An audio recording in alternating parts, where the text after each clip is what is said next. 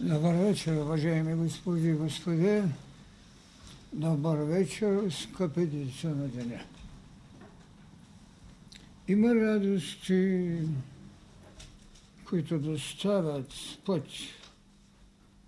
Има радости, от които хората правят пречества. Има радости, които вгръщат човека в неговият вътрешен храм, заради тайната, че небето позволява на човекът да знае, а не само да прави молитви. Благодаря ви. Моля. Надявам се, че потребата на взаимността ни до такава степен озря, че нямаше нужда от ветър да отбруля необходимостта за натъжената ми мисъл и сърце да ви видя. Наистина се затъжих. И знаете ли какъв извод направи? Какво прави небето, когато е тържено? Дава астрална светлина, т.е. дъжд. Ще се опитам тази вечер не астрална светлина да ви дам, ако щете дори не и мисловна, а една фиат лукс. Една светлина на прозрението. Защото такава е темата. Както знаете в първото послание, поведението беше открийте бъднината си в книгата на живота. След като казахме, че книгата на живота това е съзнанието на Бога, разбира се, на Неговата видима страна. Това е еволюцията. Ако може човек да види бъднината си в еволюцията, Това значи, че ще се научи да чете книгата на живота. Това значи няма да чакате само пулса на това, което се нарича време, протяжност в нашата търсена будност, а и прозрение. Книгата на живота нейната нагледна страница е именно еволюцията на нейната вътрешна страница е ултарът. Аз винаги искам да смените ултара от външното си признание и поклонение с ултара вътре, така както учението път на мъдростта ви предоставя. Докато човек не смени ултара си, той ще има един път с две разклонения. Едно едното е когато прави поведение.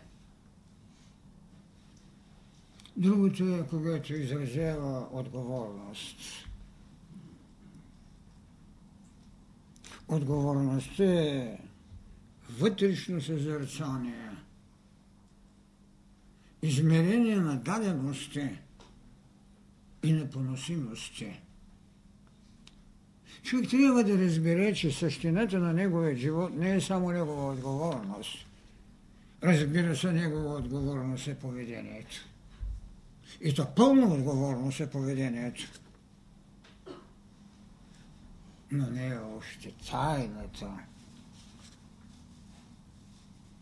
на отговорността. Затова в е, първото повеление бях при вас и безспорно изнесохме на лекция, както и в София, както вече на много места, завчера в събота и неделя, ми обадиха, че в много градове е имало работа върху изнесените лекции. Когато думата трябва да стане Слово. Защото Словото е това, което е и казано. Словото стана син човечески. Това не е само дума. Всички думат, всички говорят. Малци не могат да направят Слово. Слово, което преобратява.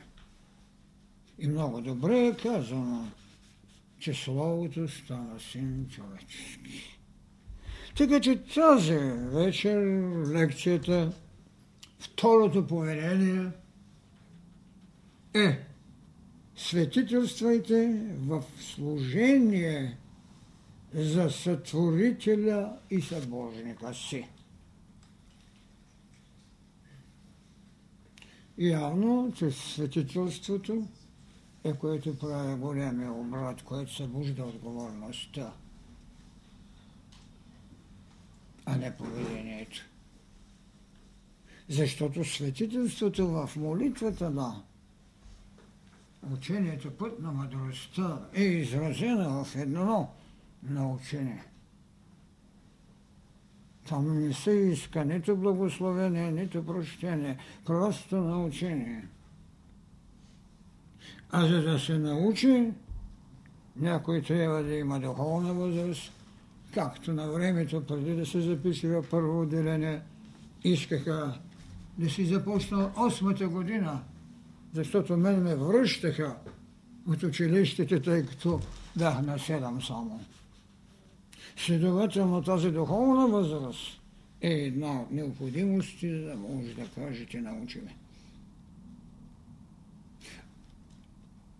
Тенденцията да искате да бъдете научени е подсказване, че имате. Обаче какво сме казали? Не, не, не е въпросът да имате, а да бъдете. Вижте, е, не говоря о братите, за да, е, е, за да излизате на площадите. Не. Говоря тайните, с които трябва първо наистина да извикате отара на отговорността си.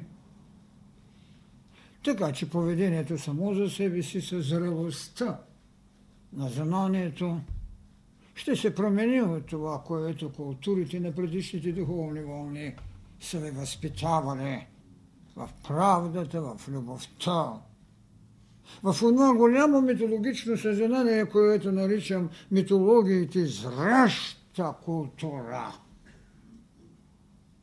Но те са били потребни на хората. И знаете обикновената фраза хора много, човече малко. Проблемът не беше само да се прави констатация.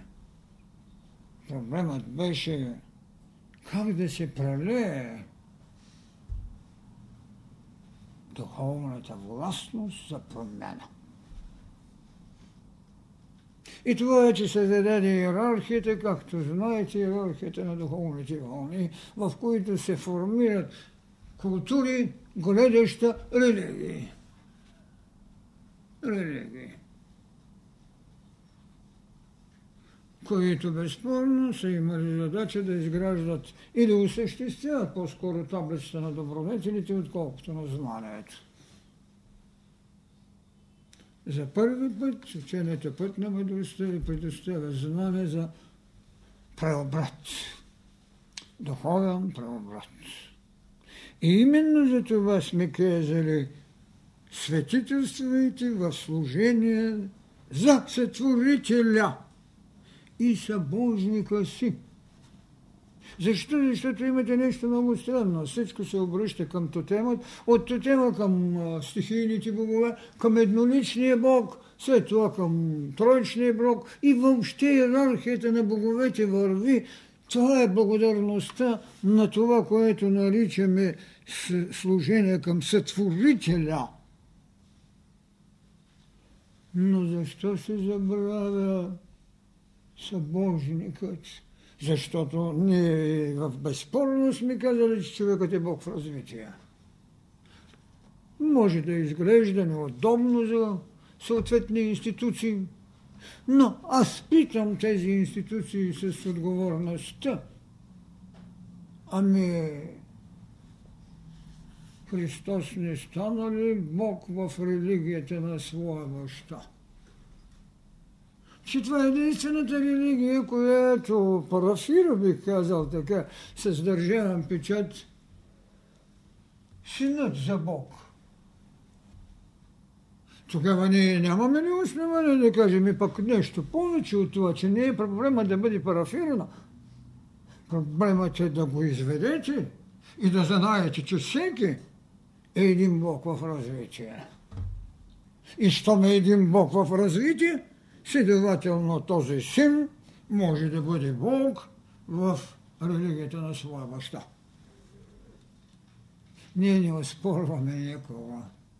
Не просто казваме една голяма истина, особено с доктрината иерархия на духовните вълни. Не е проблема да мерим бъднината с утрешния ден. Проблемът е да мерим властта на събудената отговорност в служение на алтар, който направихме вътре у нас, а не вън у нас. Това таинство трябва да се разбере. И това е голямата истина на бъднината.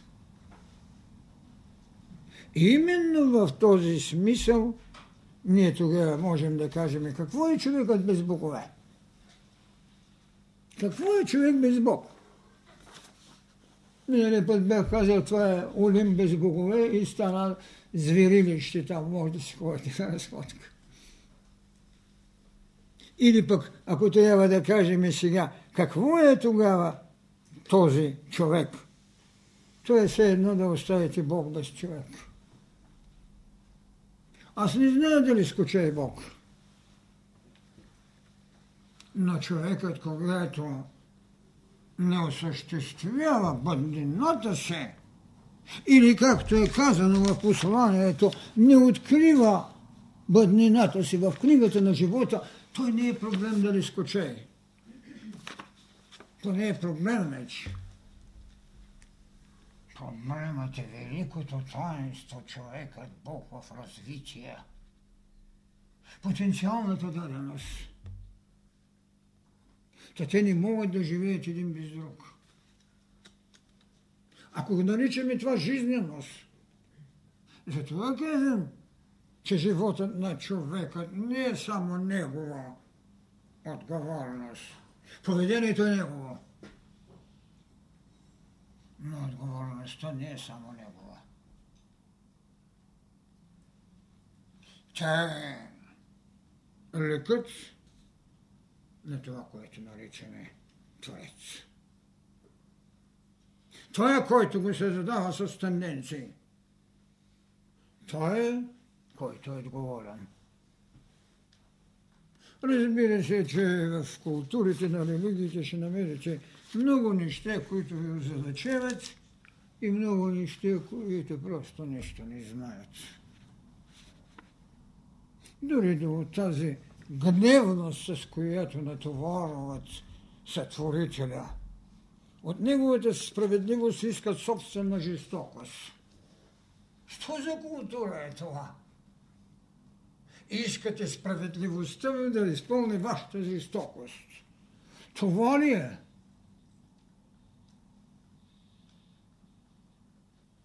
За това вашата отговорност за живота не е ваше, само поведението е ваше. В този смисъл именно ние можем да кажем, че едно такова задание е безалтарно.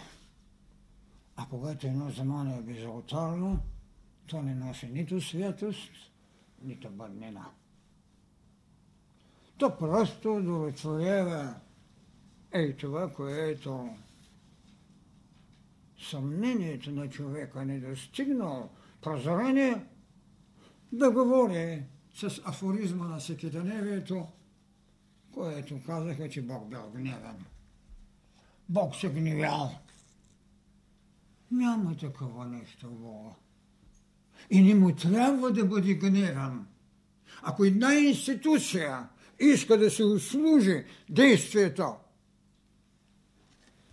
не може да ги сложи върху онова, което казваме, че е съвършенство за дадена планета или милост, с която се приема, че човешкото знание до там достига. Знаете ли колко бедно изглеждат нещата, когато прозрението... Аз не говоря за ясновидствата. Това е вложената тайна у нас. Кундалини е вложен. Но той е услуга. Както вендата беше услуга в главата на българските ханове. Искам да разберете тези неща, за да не ви лелеят който и да е. Да не говорят за големи неща, когато още не знаят, че пред че се пише запитая. Това е културата. Културата на духовното невежество, което, овластявайки се, почва да прави тронът си по-важен от тронуващият. Е, полезността на времето. И аз съм сигурен, че в една отроба, в която се ражда битието, както казах, член първи на битието, на учението път на мъдростта, не може да няма някакви болци. Че нещо от сътвореното не може да го живее. Може да съществува. Съществуване правят всички. И тук е голямата разлика, в която има неразличие. Знаете ли колко странно е, когато човек приглежда генезисът?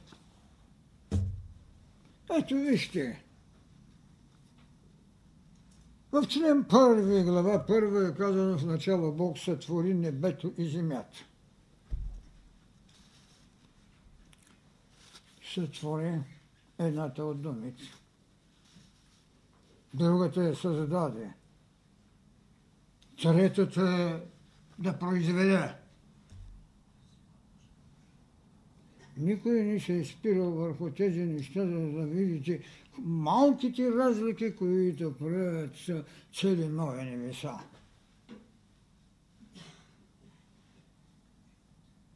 И знаете ли, знаете ли кое най-много ме очуди и не съм го търсил съм, разбира се, ще продължа да търся, дали някой в интерпретациите на Генезиса е уловил една от най-големите разлики, която крие цяло бъдеще на планетата или сменене на планетите. Вижте какво е казано. В стих 5 е казано светлината Бог нарече ден, а тъмнината нощ, биди вечер, биди утро, ден. Всички знаят бройното. Първи, втори, трети, така както са наредени. Втори, трети, четвърти, пети, шести. Седми ден. Знаете ли какво е казано за първия ден? Няма първи ден. Казано е така. Биди вечер, биди утро, ден един. Всички други дни са броени. Втори, трети, четвърти, пети, шести, седми. Има ли изнесено някъде пояснение защо ден един? Вземете Генезиса до вечера в Библията, стих 5, първа глава и ще намерите, че няма първи ден, а има ден един.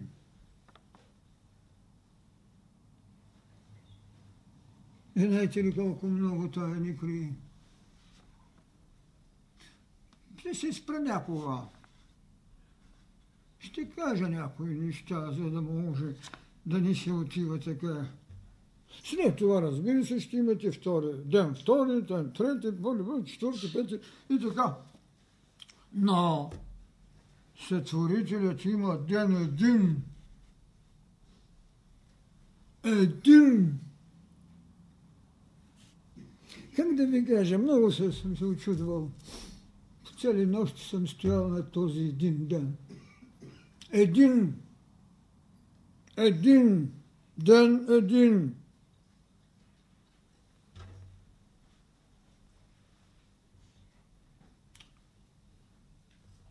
за да се разбере от кога започва еволюцията и кога е свършило творчеството.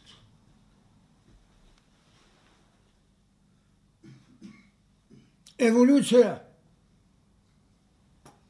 Втори, трети, четвърти, пети. Редно върват.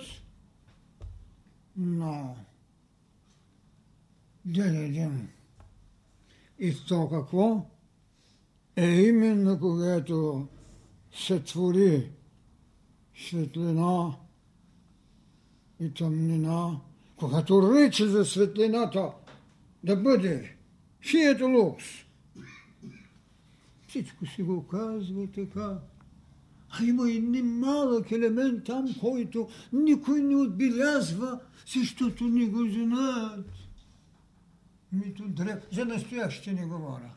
Настояще. Не. Тяхното знание на настоящия да произвеждат. Те не могат да творят. Както е казано тук на едно место, казва на водата да произведеш риби, да произведеш влечуги, да произведе. А когато трябва да каже сега другото, Фиат Лукс, знаете ли какво се отминава незабелязано? Отминава се, че водата е там. А какво съм казал за водата преди аз мислих, че преди 3-4 години, пък един ми каза, преди 20 години, когато ми говорихте, ми го казахте, че водата е астрална образ на светлината. Какво е довело тогава сътворителя? Астрала в реалност или реалната будност да покаже втория си образ светлина.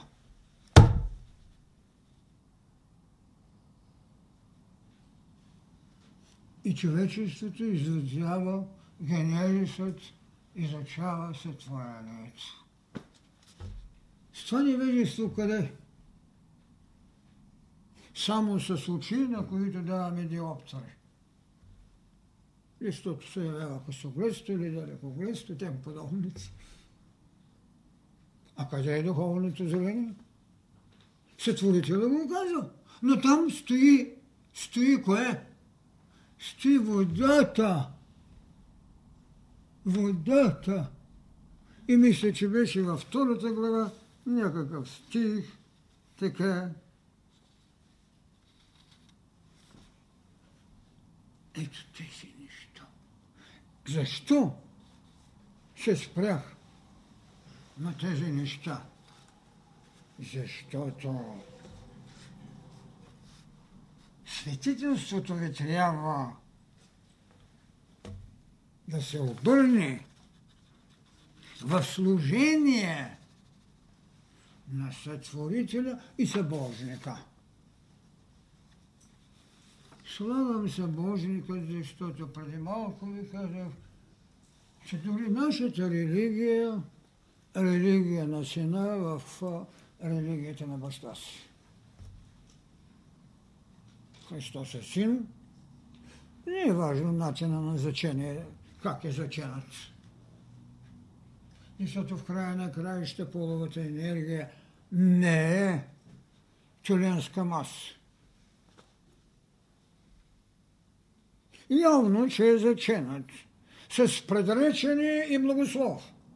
Логично е и сигурен съм, че не е първия. Нито ще бъде последния. За много бебета е казано, че ще се родят. И за много бебета са дадени характеристики. Както за цялата митология наричам зреща. Митологията е зреща, защото тя се вижда, стихията е станала Бог. Тази култура е, която черта е чрез светителството ни но винаги и за. Събожникът, който в най-голяма безспорност сме говорили, както ми го каза един от вас, че още преди 20 години съм казал това и това. И тогава е казано, че човекът е Бог развитие. И така, идеята за светителството трябва да се направи една малка разлика, че то е желание, то е ведата, а не е молитвата. Светителството е знание. За да оправдаете, знаете ли какво? Вашия предшественик, че е имал нахалството, за което, разбира се, го наказаха, да отиде да иде ябълката на знанието. Няма по-нахален човек от Адам. Защо? Защото иска да яде ябълката. Ябълката на знанието, което отваря очи, очи, които знаят, що е добро и зло. Кой? Отива да умре. Ще умреш. Това отива. И сега вече трябва да направим една разлика. Умиране и смърт, за което мисля, че поговорах някога. Да, умирането ви създава еволюция и карма. Смърт малко хора са могли да правят. Утешават се сега, но те по-скоро умират. Смъртта прави който знае закона за безсмъртието. Затова Христос, като възкръсва, каза най-смелата мисъл. О, смърт, къде е твоето жило? Що за пренебрежение този човек прави? И що за характеристика дава? О, смърт, къде е твоето жило? Защо? Що тя го направи безсмъртен? Той не умира на Адам като наченка или физиологията у нас трябва да умре да мине през еволюционния стадий. В този смисъл, когато правим това светителство за сътворителя, трябва да го правите и за събожника. Не освободихме човека от гняв на неудобството. Христос го подсказа и даде модул за добродетелите. Обичай врага си. Че защо трябва да е враг? Ами защото предшествениците въобще не го признаваха.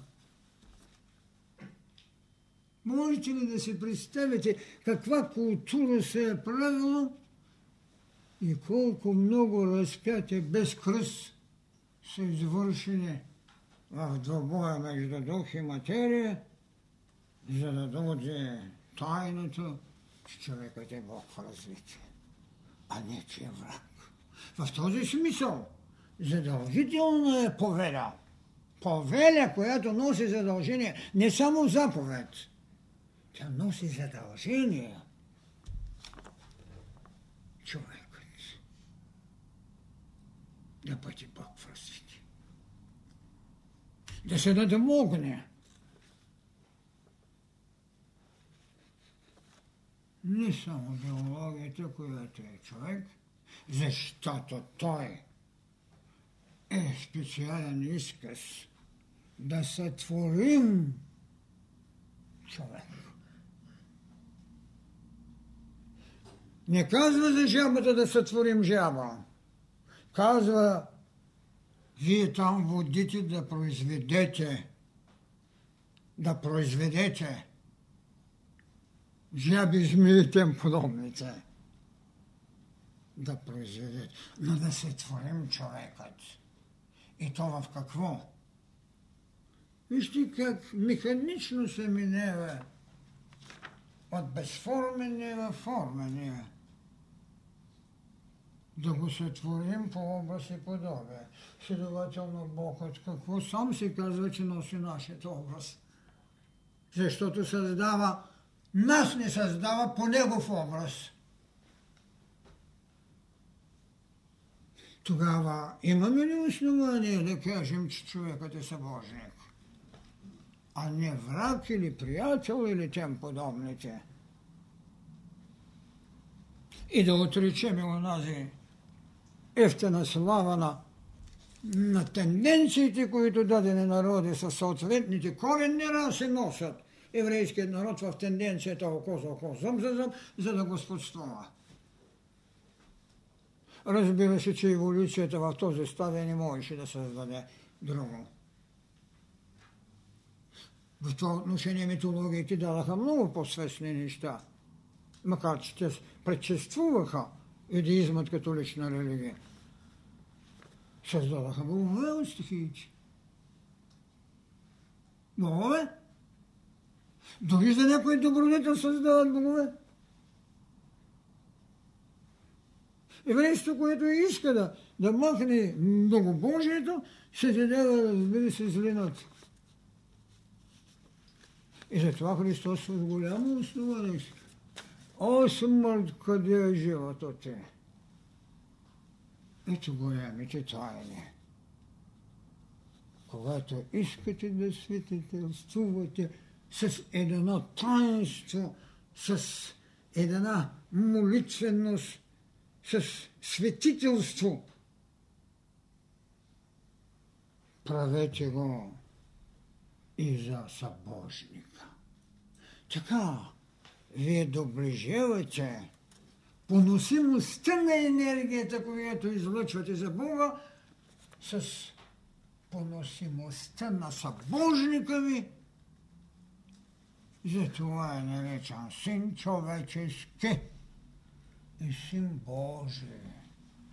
Син човечески и син Божий. Това светителствуване, тази вътрешна молитвеност, това е дързостта да кажеш, както го изповядаме, синът да бъде Бог в религията на баща си. Това е християнството. Разбира се, че тази теза не може да бъде приета. Аз вчера, когато слушах някои неща и завчера, казах, вижте, в църквата най-много се говори за Бог, но той е липсва. Не защото има дявол, аз не признавам дяволите малокалибреното мислене се създава сатани и тем подобните, недоразвитата божественост в човека създава някакви полукрилати ангели и тем подобните неща, за да може властвуващи чрез елементите на сътворителството да ръководи. Това е страшно нещо. И какво сложи учението път на мъдростта, за да се надкрачи или най-малко да се разбере, че този вътрешен огън, който нарекох, разбира се, сакрална революция, беше най-необходимия и му сложихме един надслов. Как беше този надслов? Оставете мъртвите да погрева своите мъртъвци. Вижте, спирайте се на тези неща, да видите, че няма свободно пространство за глупости. Но те попълват идеята за несъвършенството. И тогава какво е направил Тангра? Сложил мрендата в главата на хана. Може ли и на ханска глава да приеме всичката оренда? Защо не е дал на обикновената? Защото ще се изкъби в къвги. Завчера така ме дойде до сарказъм. Вижте, някога имаше махали в които клюката или ефтинията бяха най-на мода. Но докато една махала не стане, както казаха, квартал, не отива в града. Отделен е въпросът този град, пък дали е долу сега. Но правя се поставките. Махала. Човешкото мислене е станало махала. До такава степен ефтиняса. За това е отговорността. Не е въпрос е да се анатимоса това или онова, което е също непозволено. Голяма част от вас знаят, че преди години се обърнах към Обединените народи да искам те, да искат от институциите, най-вече, разбира се, църквата, да се запрети анатемата. Анатемата да се запрети. Защото че е осквернение на духовността. На милиардите един да е свят. Не от това, че идва от някакво манастир. Един да е свят. Когато произнесете анатема, вие осквернявате духът, който слиза, не спостива се, както се казва, в душата на този или на този. Затова говорихме за сакралната революция. Там няма мечове. Там няма онази ефтина словесна фраза, която направи от човека по съзнателно същество. Пролетари от си страни обединявайте се. Най-голямата грешка на Марс беше това, че не каза гений, а каза пролетари. Тоест, остана при махалата. Но когато днеска си помислих, си казах, да, да, в същината си той е Мойсеист. Това. А ако трябва да се каже по прирождането, е Моисей. И тогава ще намерите пълна валентност в изтизанието на човешката духовност пред социалните грешки. Защото той му запрани плода, за да му се буде ревност – но когато го яде, му казва, очите му се отвориха, знаеш, то е добро и зло. Като първа стъпка в иерархия на духовните вълни. Знаеш, ето това е да направите. Симбиозата между светителството в служение на Сътворителя и събожник. Така вие трябва да погледнем и на тези неща. И тогава много лесно бихме разбрали мотото на сакралната революция.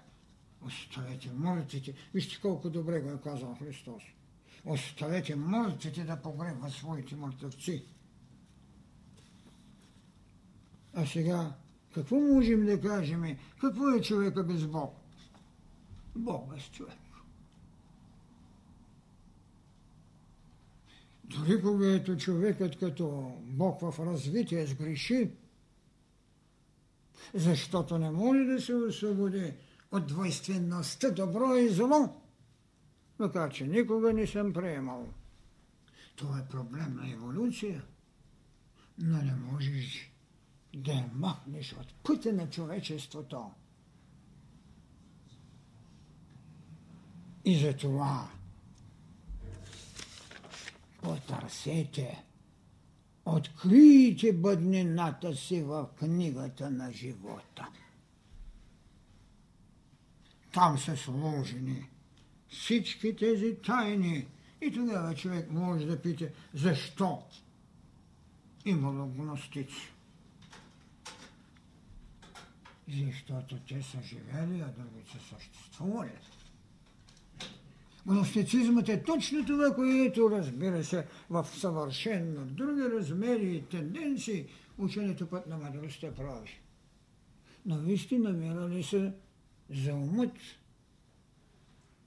право да прозре. Но той не може да се освободи от биологичност. И е логично. Трябва и биология да стане така съвършена, че да може да я направите сакрална, осветена. Да може да понесе едно неферментирано битие. Битието на събудението божество у вас. И вие му създавате една социология. Няма зло, има най-голямо добро.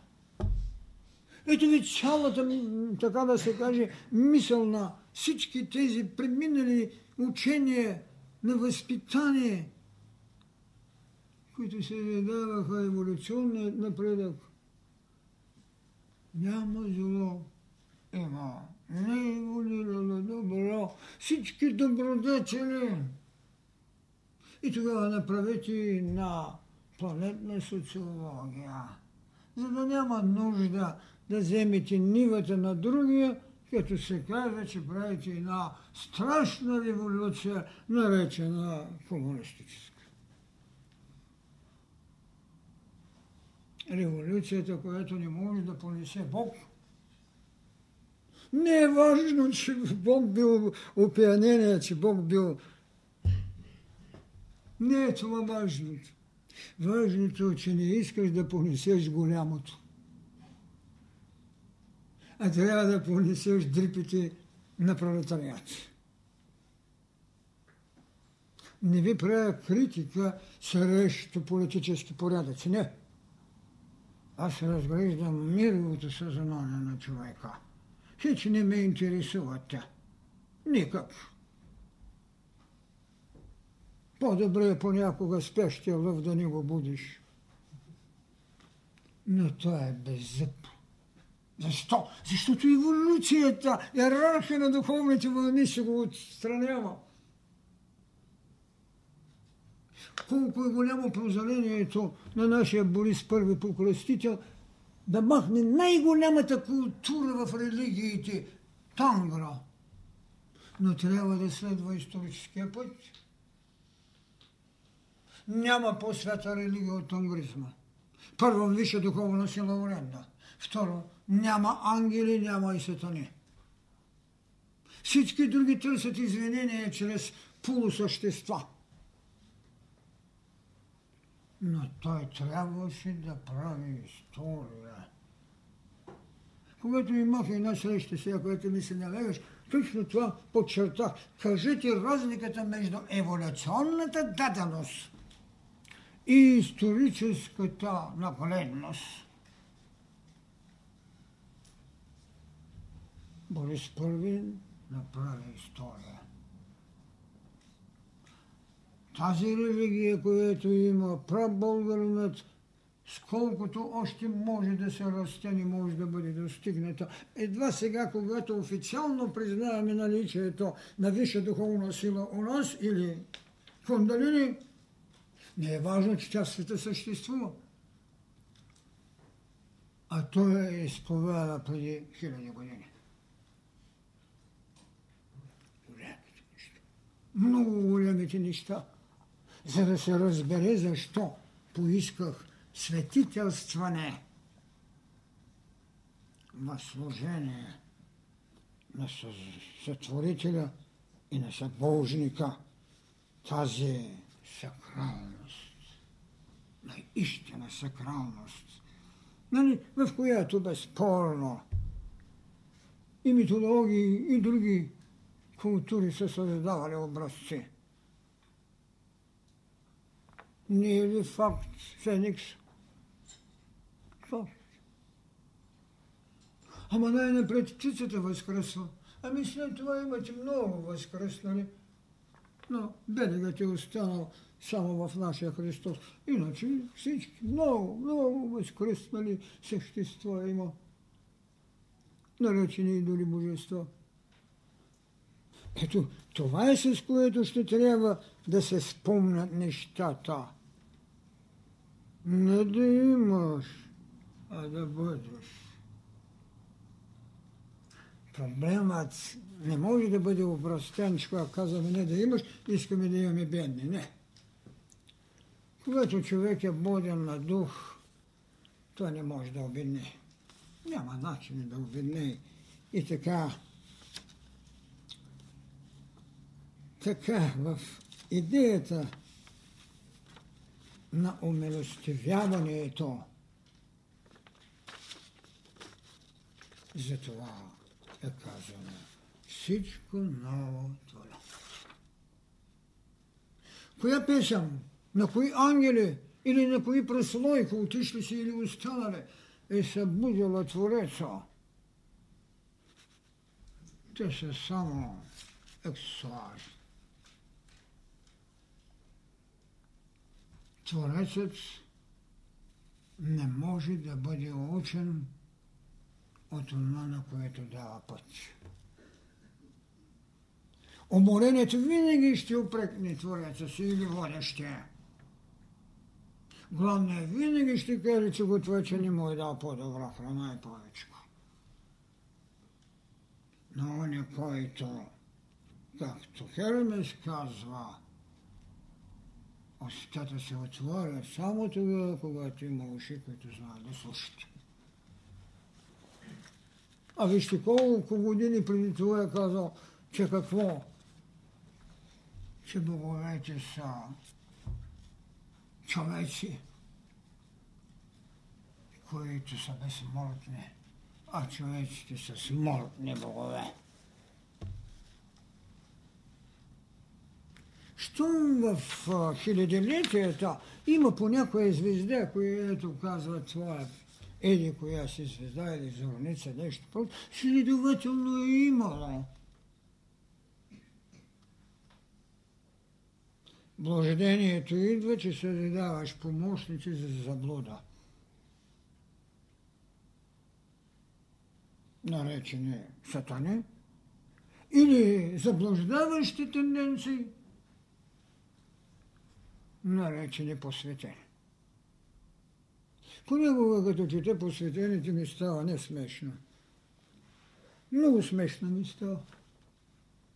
Но си казвам, защо трябва да се смееш на това, което е нанесло толкова с голяма обида на човечеството? Защото си приял примирението на една институция, която няма коража да направи сакрална революция.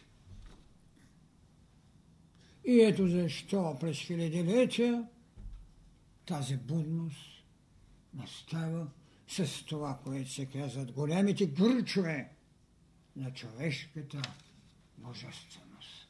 И тогава какво казахме ние? Божията човечност не може да сгреши, когато е давала на човека да изведе своята човешка божественост. Човекът е божественост. И той го чака. Той го чака. В този смисъл съм казал, че ние трябва да се освободим от своята еволюция, трябва да се освободим от своето минало. Младенецът вече е битие. Той не чака както сега да отидем с кошничка червени яйца. Това е социалната страна на ученията. И понеже тя много по-лесно се възприема и много по-лесно става пътека. Затова тази страница на учението има трайност и те създават мироглед. А този мироглед е половинчат. Той не е божествен. И така. Тогава ние създадахме иерархия на духовните вълни, за да може да дадем признание, че единственият човек, който даде имена, е Адам и още никой не ги е сменял. И още никой не ги е сменял. Адам. Нарече крава, още е крава. Въпреки, че да, вчера имаше един великолепен вец. Вижте, хубаво е човек, когато има находчивост във вица, да му бъде така на сърце. Следователно, позицията на човека е да копира. А това е ужаса на еволюцията. Вижте, еволюцията най-бавно върши своята работа, защото тя създава поведение, коригира поведение, но трудно събужда отговорност. В този смисъл ние трябва да кажем, че именно светителството, когато молим то да бъде направено и в името на събожника, се задава оня термин, който е приложност за просперитет. И съм го казал с сътворител. Човекът е съсътворител. Това е голямата отговорност да се направи именно молитвено светителство за човекът събожник, който в пътят на своя живот идва до онзи момент, който в Генези се казва да сътворим. Там не е казано да сътворя. И това забележете. Да сътворим човек. Да сътворим. Значи той става съсътворител. Тогава няма да кажем, че само са изпреварили бито, битността на боговете чрез митологиите, а че до там е била възможността на тяхния глед от стихиите да имат богове, а не от собствената си духовност. Това е било. И ние не можем да не ги оправдаем. Не може една вода да не е Бог. Не може един огън да не е Бог. Не може една светкавица да не е Бог. Това е тяхното поведение. А когато ние сега свидетелствуваме, за да благодарим на Сътворителя, трябва да благодарим и на своя събожник,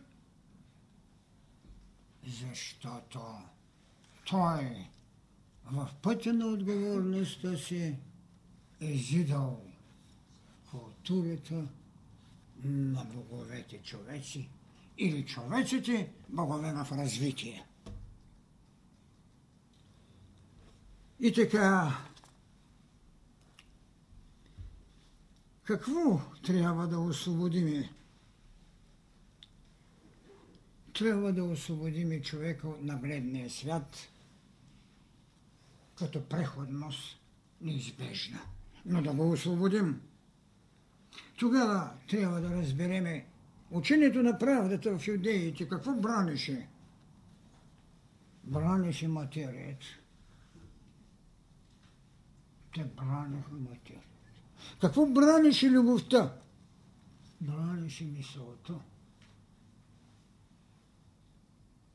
Какво брани мъдростта? Брани духът.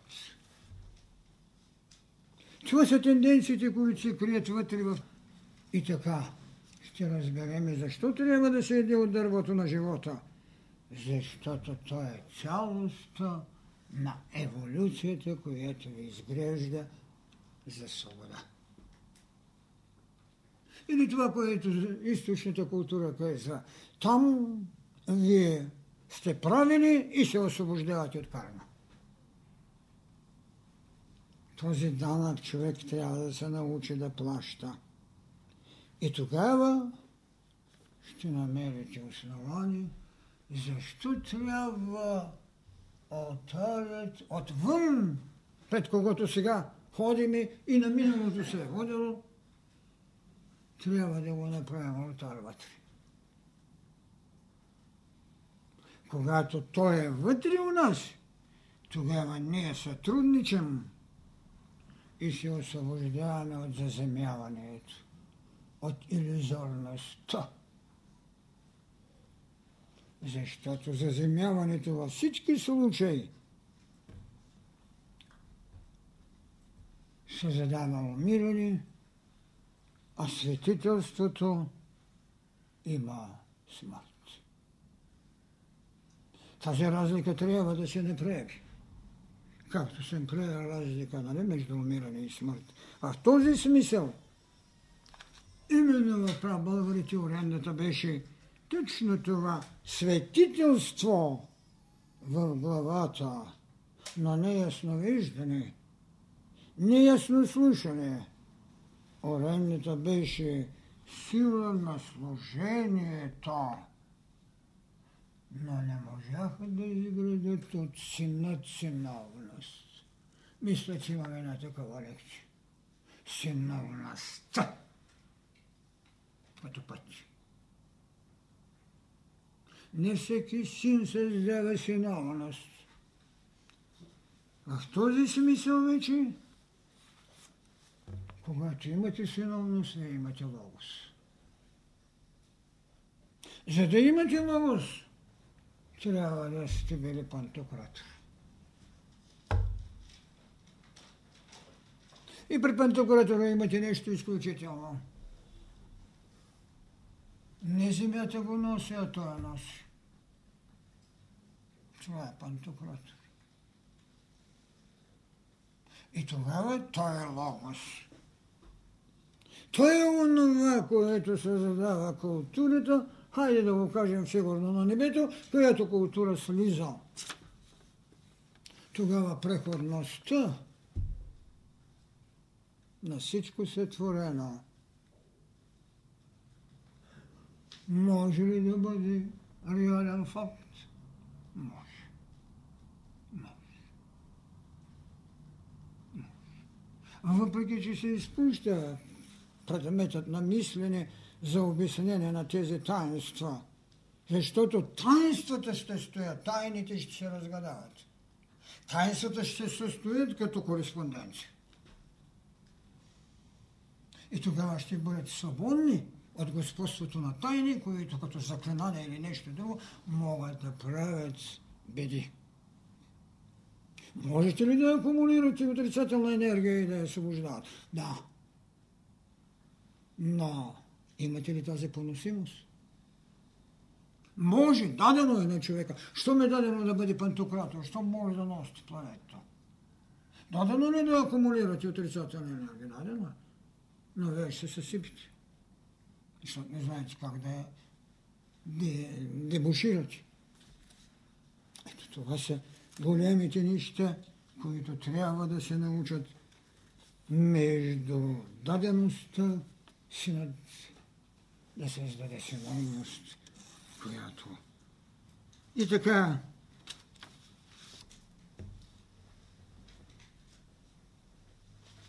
трите тайни, за които трябва наистина да се направи нещо, това е да създадем.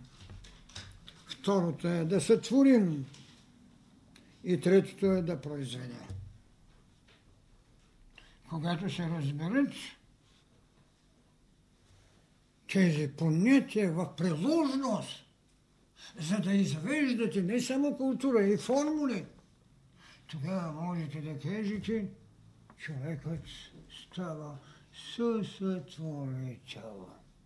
А щом ще стане съсътворител, защо да го пратим невеж? Абе тогава, добре ли е казано, че трябва в края на краищата да се молитва, да се светителствува и за събожника, за който казахме, че той е един Бог в развитие. А знае, че тази тема е много сложна. Много е тежко. Но както виждате, това са, така да се каже, лекции последни от цикълът на голямото знание на учението път на мъдростта, за да може да се подпомогне чрез знанието, което сме освоили, един лъч да ни даде просветление. Имаме ли го? Кундалини. Висшата духовна сила, която е диханието на Твореца. Диханието на Твореца. А той, този Творец, има нереден ден, а ден един. Един. Не е първи, не е втори, не е трети, четвърти, пети, не е, не е редно число. Ден един. Може би някога ще дам още обяснение върху тази същност, но така е. Да създадем, да сътворим, да произведат. Когато натоварваш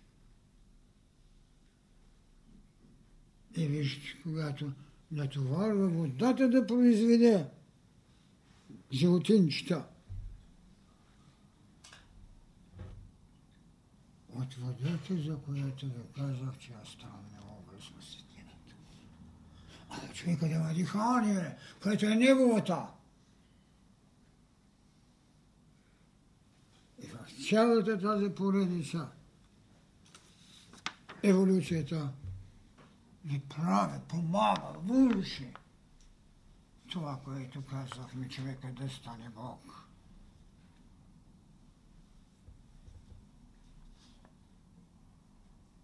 И той да не умира, а да има смърт. А смъртта е единственият знак на безсмъртието. Само смъртта може да ви даде възкресение. Умирането не. Умирането е тление. Смъртта е свобода. Не говоря за философията на отрицателите на живота, Шопенхауер и тем подобните, които търсиха път. Когато наполовина знание има човек, се задава и наполовина отговорност. Тоест, прави повече поведение, отколкото приложена воля за събудена отговорност, за шерчена отговорност. И най-добрият израз на Христос беше ли този? О, смърт, къде е твоето жиле? Всички неща ги има. Защо? Защото всеки е давал по нещо. Давал и си отивал. Ако щете, живите на своя опит, с който може да обслужи бъдещата енергия. Аз не зная тази тема. Може ли да бъде изчерпена? Защото съм казал преди това една фраза Сътворителят, сътворителят е кръвообращението на Създателя, но не е вечност. На времето много смело казах, че и боговете имат нужда от почивка, защото са имали урок как се ражда човек. скъпи деца на деня, моля да бъде извинен. Е, прискочили сме един час малко повече. Но наистина този тематичен план, който имаме тази година, не е проблемът с това, което сме имали преди години. Ние навлизахме в една от най-съществените тайни. Тайната на Творците. Благодаря.